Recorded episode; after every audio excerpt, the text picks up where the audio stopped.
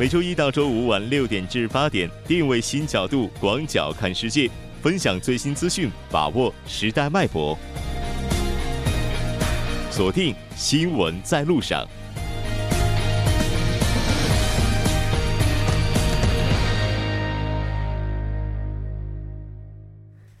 这里是正在为您直播的 TBS EFM 调频一零点三新闻在路上。稍后第二部节目当中将为您带来今天的半岛之外、首尔新生活以及听首尔。接下来是广告时间，广告过后马上回来。关注半岛之外事态走向，传播全球动态新闻声音。半岛之外。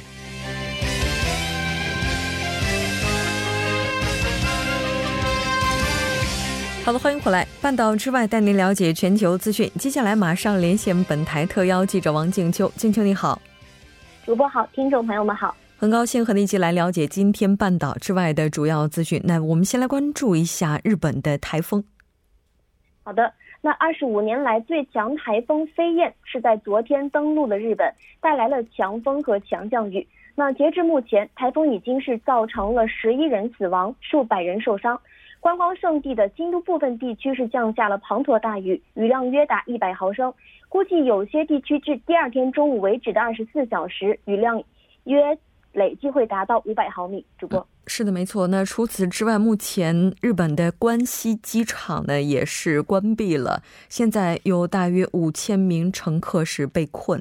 那我们来看一下，目前主要受到影响的地区是哪里？好的。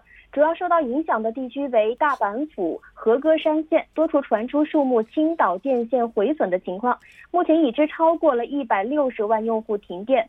那关西机场是樱桃道等淹没被迫关闭，特别是连接机场和陆地的桥因为游轮相撞而受损。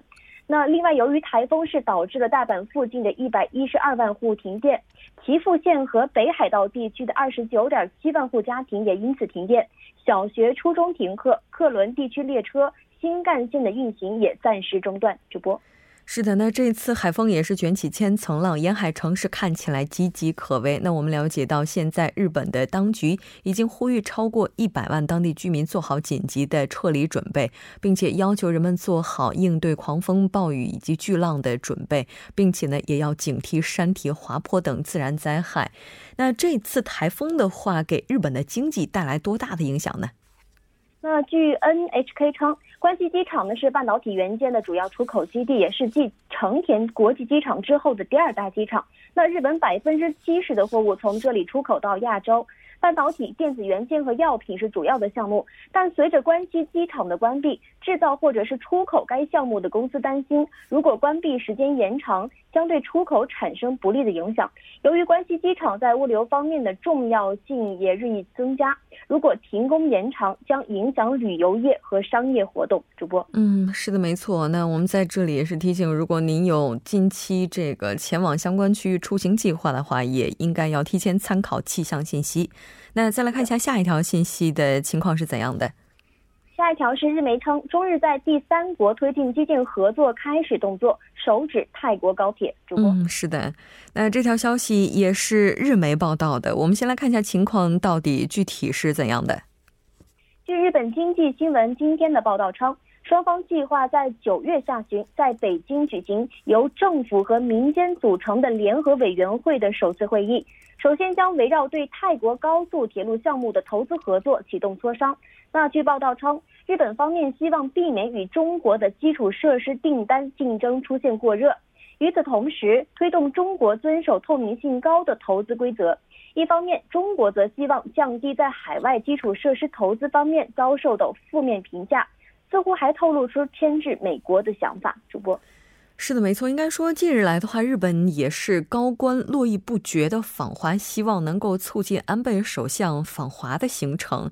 那我们来看一下这个目前最新的进展如何？好的，那安倍对于中国的一带一路的倡议是显示出合作的姿态，希望加快关系来改善的趋势。据报道透露。计划九月举行首次会议的是中日第三国经济合作官民联合委员会，在该委员会展开讨论的基础之上，安倍访华时将举行中日两国部长级官员参加的中日第三方市场合作论坛。作为具体的合作项目，双方计划签署二十到三十项备忘录，那目前是正展开协调。主播。是的，没错。那接下来中国和日本之间的合作从基础设施领域开始推进。刚才你也提到了，首先就是泰国的高铁。是的，中日双方呢，首先将投资泰国国内推进的高速铁路项目开展合作。泰国提出了以连接三个主要机场的高速铁路建设项目为支柱的东部经济发展走廊计划。那这预计将成为一个投资总额超过五万亿日元的大项目。此外，双方还将讨论中日企业在第三国共同争取光伏发电项目订单，以及中日合作企业向第三国推销发电站等。那么，除了交通和能源领域的基础设施项目之外，双方还力争在金融、保健和初创企业投资等广泛领域开展合作。主播。是的，没错。我们看到安倍首相呢是积极的促进访华的行程呢，同时呢也有舆论是表示，接下来他的连任呢也有可能因此会增加新的砝码。那这条了解到这儿，我们再来看一下下一条消息。下一条是，特朗普将于九月底主持召开安理会高级别会议，来讨论伊朗问题。主播是的，没错。应该说，伊朗的话，近日来在特朗普的制裁之下呢，也是叫苦不迭的。我们来看一下最新的消息是怎样的。好的，美国常驻联合国代表黑利在昨天宣宣布，美国总统特朗普计划于九月底主持召开安理会的高级别会议，讨论伊朗问题。黑利表示，其目的在于对。德黑兰违反理事会决议的行为施加进一步压力。黑利说：“特朗普总统非常的坚定，我们必须开始确保伊朗符合国际秩序。”主播，嗯，是的，没错。那俄罗斯的驻联合国副代表呢，也是随即反驳了黑利的说法。是的，俄罗斯驻联合国副代表德米特里波利安斯基呢，是对于黑利的此番言论表示强调。任何有关伊朗的会议都应该讨论美国退出伊核协议的后果。主播，嗯，是的，没错。那这条了解到这儿，我们再来看一下下一条消息。美官员表示，印度若购买俄主要国防设备，美将无法保证对其制裁豁免。主播，那我们先来看一下美国印度二加二高层对话的最新消息。好的。首届首届美国印度二加二高层对话呢是将于九月六号在印度的首都新德里举行。就在美国国务卿蓬佩奥和国防部长马蒂斯准备动身前往印度之际，接连爆出的重大分歧是不断给会谈添堵。首先是印度不顾美国的反对，坚持购买俄罗斯的 S 四百防空系统。那美国已经放出话，要为此来制裁印度。其次呢，是美国十一月要制裁那些从伊朗购买石油的国家，而印度正是伊朗石油的一大买家。主播。是的，没错。那目前为止的话，应该说特朗普是在全球范围内大打制裁牌，并且呢，也是打制裁威胁牌。我们在今天新闻放大镜板块呢，也将会和大家来进行具体的讨论。那其实，在这次的高层对话当中啊，我们也看到了这个制裁的它的踪影。是的，那据彭博社称。第一呢是限制印印限制印度从伊朗的石油进口。特朗普政府退出伊核问题的协议之后，计划于十一月份对购买伊朗石油的行为进行制裁。第二呢是说服印度放弃从俄罗斯购买 S 四百防空导弹系统。那么根据二零一七年生效的以制裁反击美国敌人法案，美国需要惩罚任何与俄罗斯进行重大国防项目交易的国家。另外，印度准备购买该防空导弹系统的意向使美国官员感到担忧。主播。是的，没错。那其实我们也看到，俄罗斯的有一份媒体也认为，美国对印度施压是希望在两国史上首次举行的二加二部长级对话上能够加强谈判的立场，在对话当中增加筹码。但是印度已经强调了，任何对印的压力可能都会适得其反。那当然，接下来这个事态将会怎样的往前推进，包括美国的制裁是否能够奏效，我们也拭目以待。好的，非常感谢今天静秋带来的这一期连线，我们下期再见。主播再见，听众朋友们再见。接下来关注一下这一时段的路况、交通以及天气信息。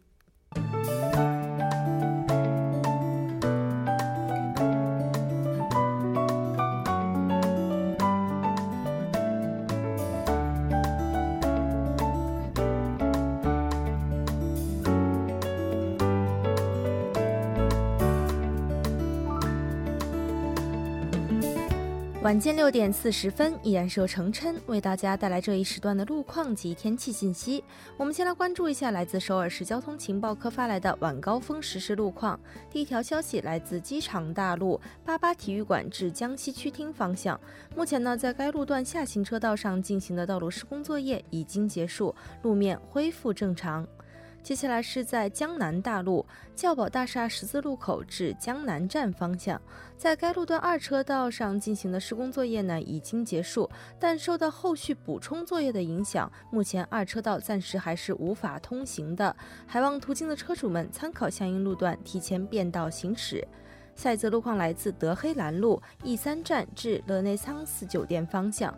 不久之前呢，发生在该路段三车道上的交通事故已经得到了及时的解决，但受事故余波影响，目前该路段拥堵比较严重，车辆停滞不前，请来往的车主们保持安全车距，小心驾驶。好的，继续来关注天气。明天的早间时段的气温呢，将会比今天还要低一点。明天全国晴朗，部分地区呢会出现间接性的多云天气。明天晚间时段，京畿道北部和江原岭西北部将会出现少量的降雨。本周五呢，还会迎来一次全国性的降雨。本不过本轮的降雨强度较弱，将会在本周五的上午从中部地区开始逐渐停息。我们一起来关注一下首尔市未来二十四小时的天气。预报：今天夜间至明天凌晨晴转多云，最低气温十九度；明天白天多云转晴，最高气温二十九度。好的，以上就是这一时段的天气与路况信息，我们稍后再见。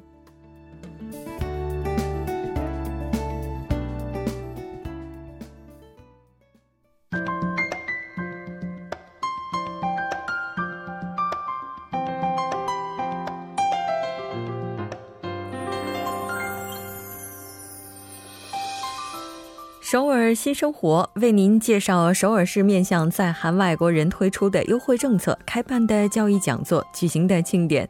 接下来，马上进入我们今天的首尔新生活。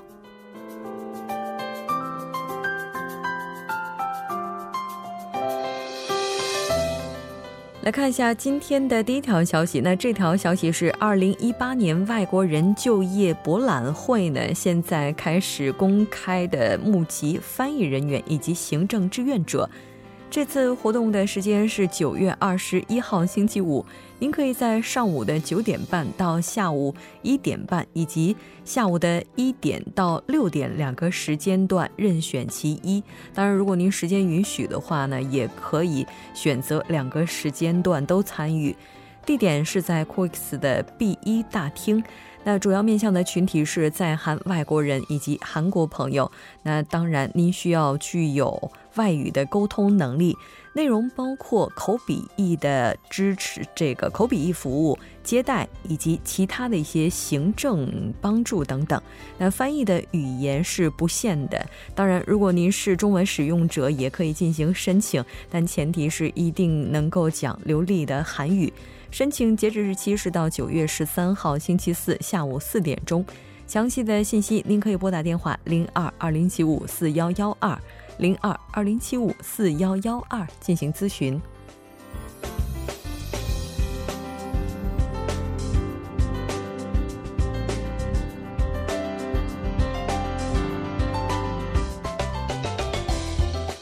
再来看一下下一条消息，那这条消息是二零一八年九月份进行的外国人跳蚤市场活动，现在开始招募参与者。这次跳蚤市场活动安排在的时间是九月二十二、二十九日，那都是周六，下午从四点到十点，地点就是在南山的韩屋村落。那您可以乘坐地铁三号线，在中午路站三四号出口呢，就可以步行到达。那这次一共呢将会招募三十三十这个三十组的市场贩卖方以及美食的这个销售的人员呢，这个是十组。通过类似的活动呢，也是希望能够和大家一起来分享世界美食，让大家了解更多不同的文化，提高物品的再使用率。那此外，盈利的部分款项也将自发的捐赠。这次参与的费用是全免的。详细信息您可以拨打电话零二二零七五四幺五幺零二二零七五四幺五幺进行咨询。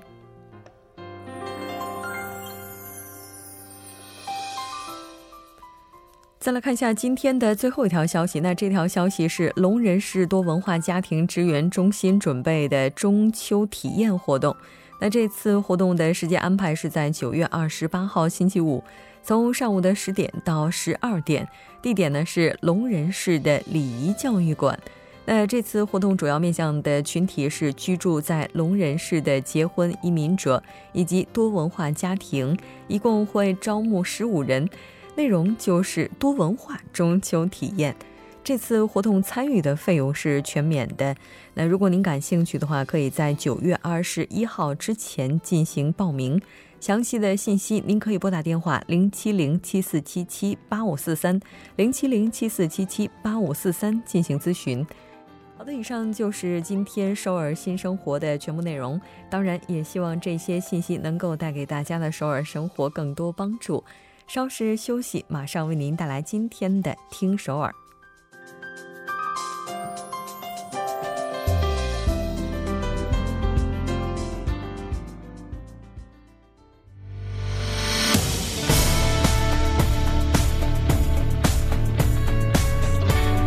您现在收听的是《新闻在路上》。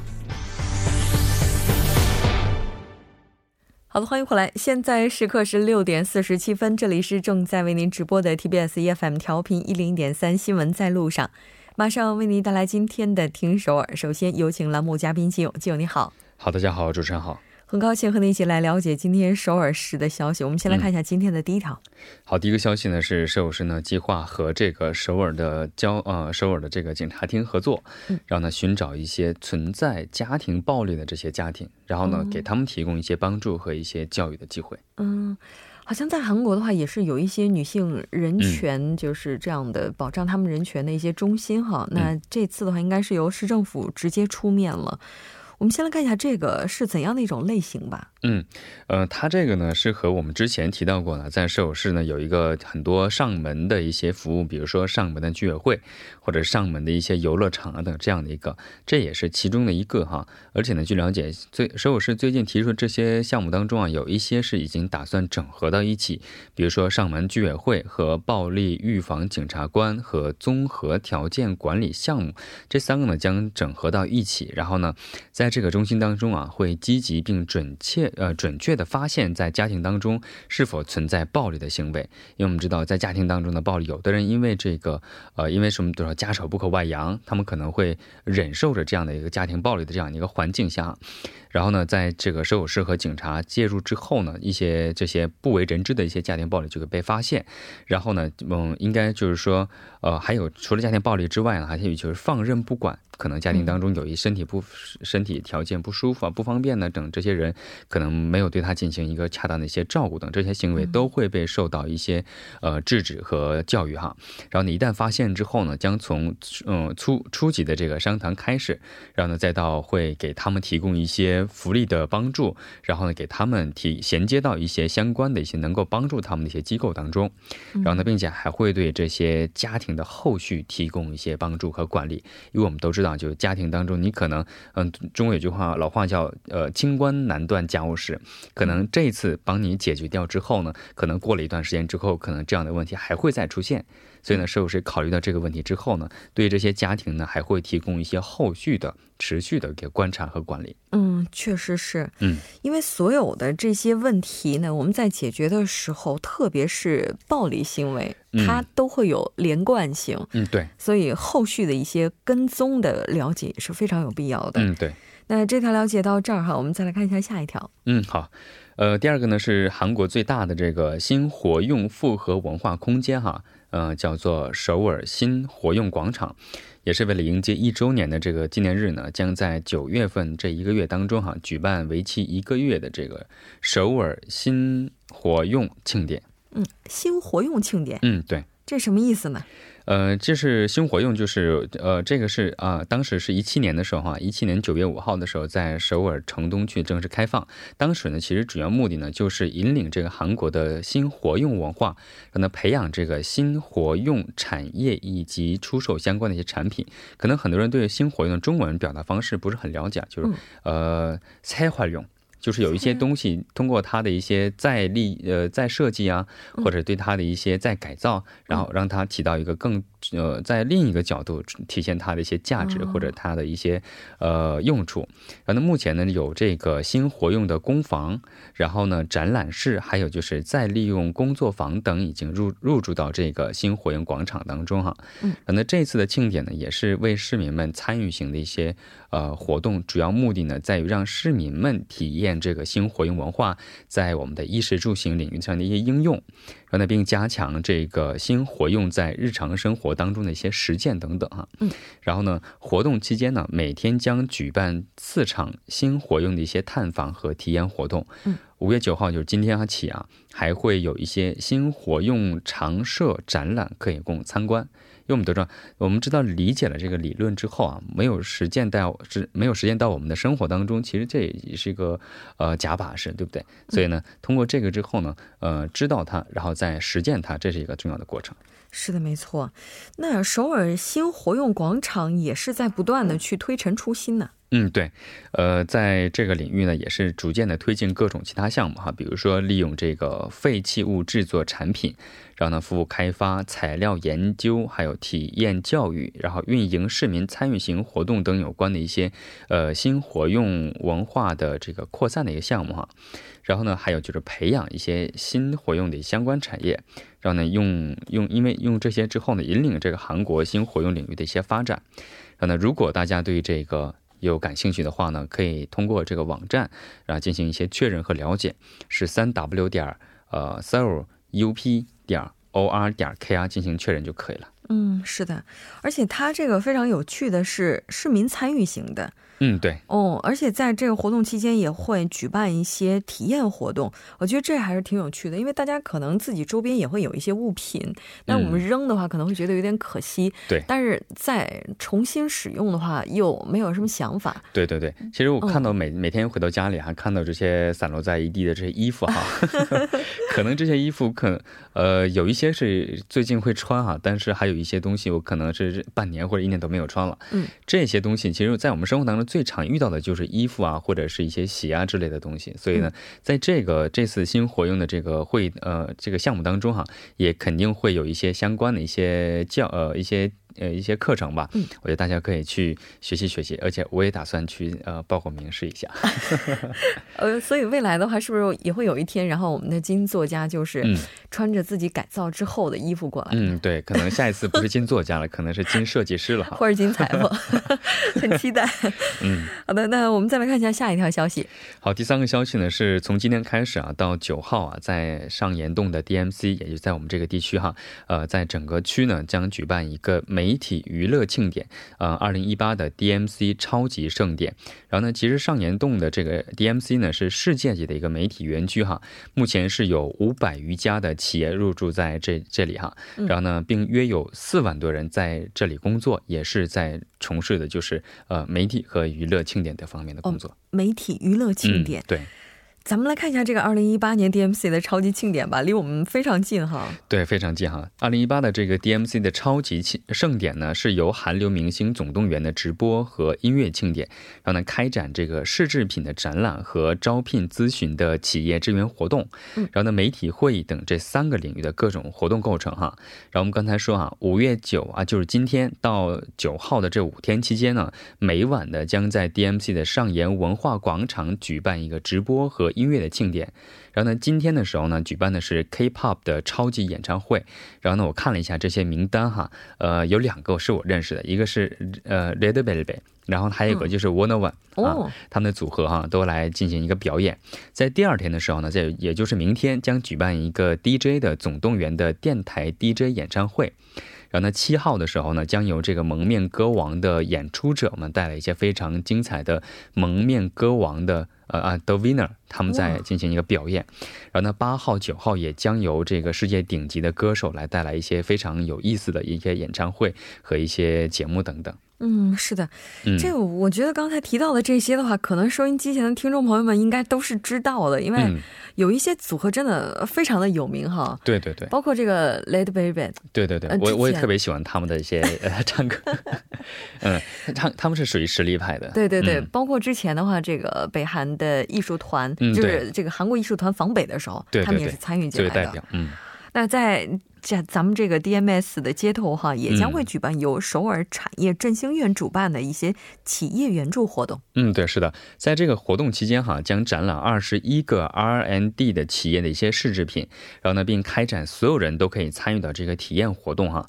然后呢，在八号和九号这两天的时候呢，将举办这个动画卡通角色大游行，也就是我们经常说的 cosplay 哈。嗯。然后呢，还有一些卡通角色舞蹈。还有去一些，比如说精彩纷呈的街头表演等等哈，也是为市民们提供了非常多的看点和乐趣。如果大家对这个感兴趣的话呢，可以通过这个网站哈，是 http: 冒号双斜杠 dmcfestival 点 com 进行确认就可以了。是的，没错，这个时间的话，五号应该是从今天已经开始了，对吧？对对。这大家如果感兴趣的话，可以抓紧时间来这儿看一看啊！非常感谢金勇，下期再见。好，再见。整点过后马上回来。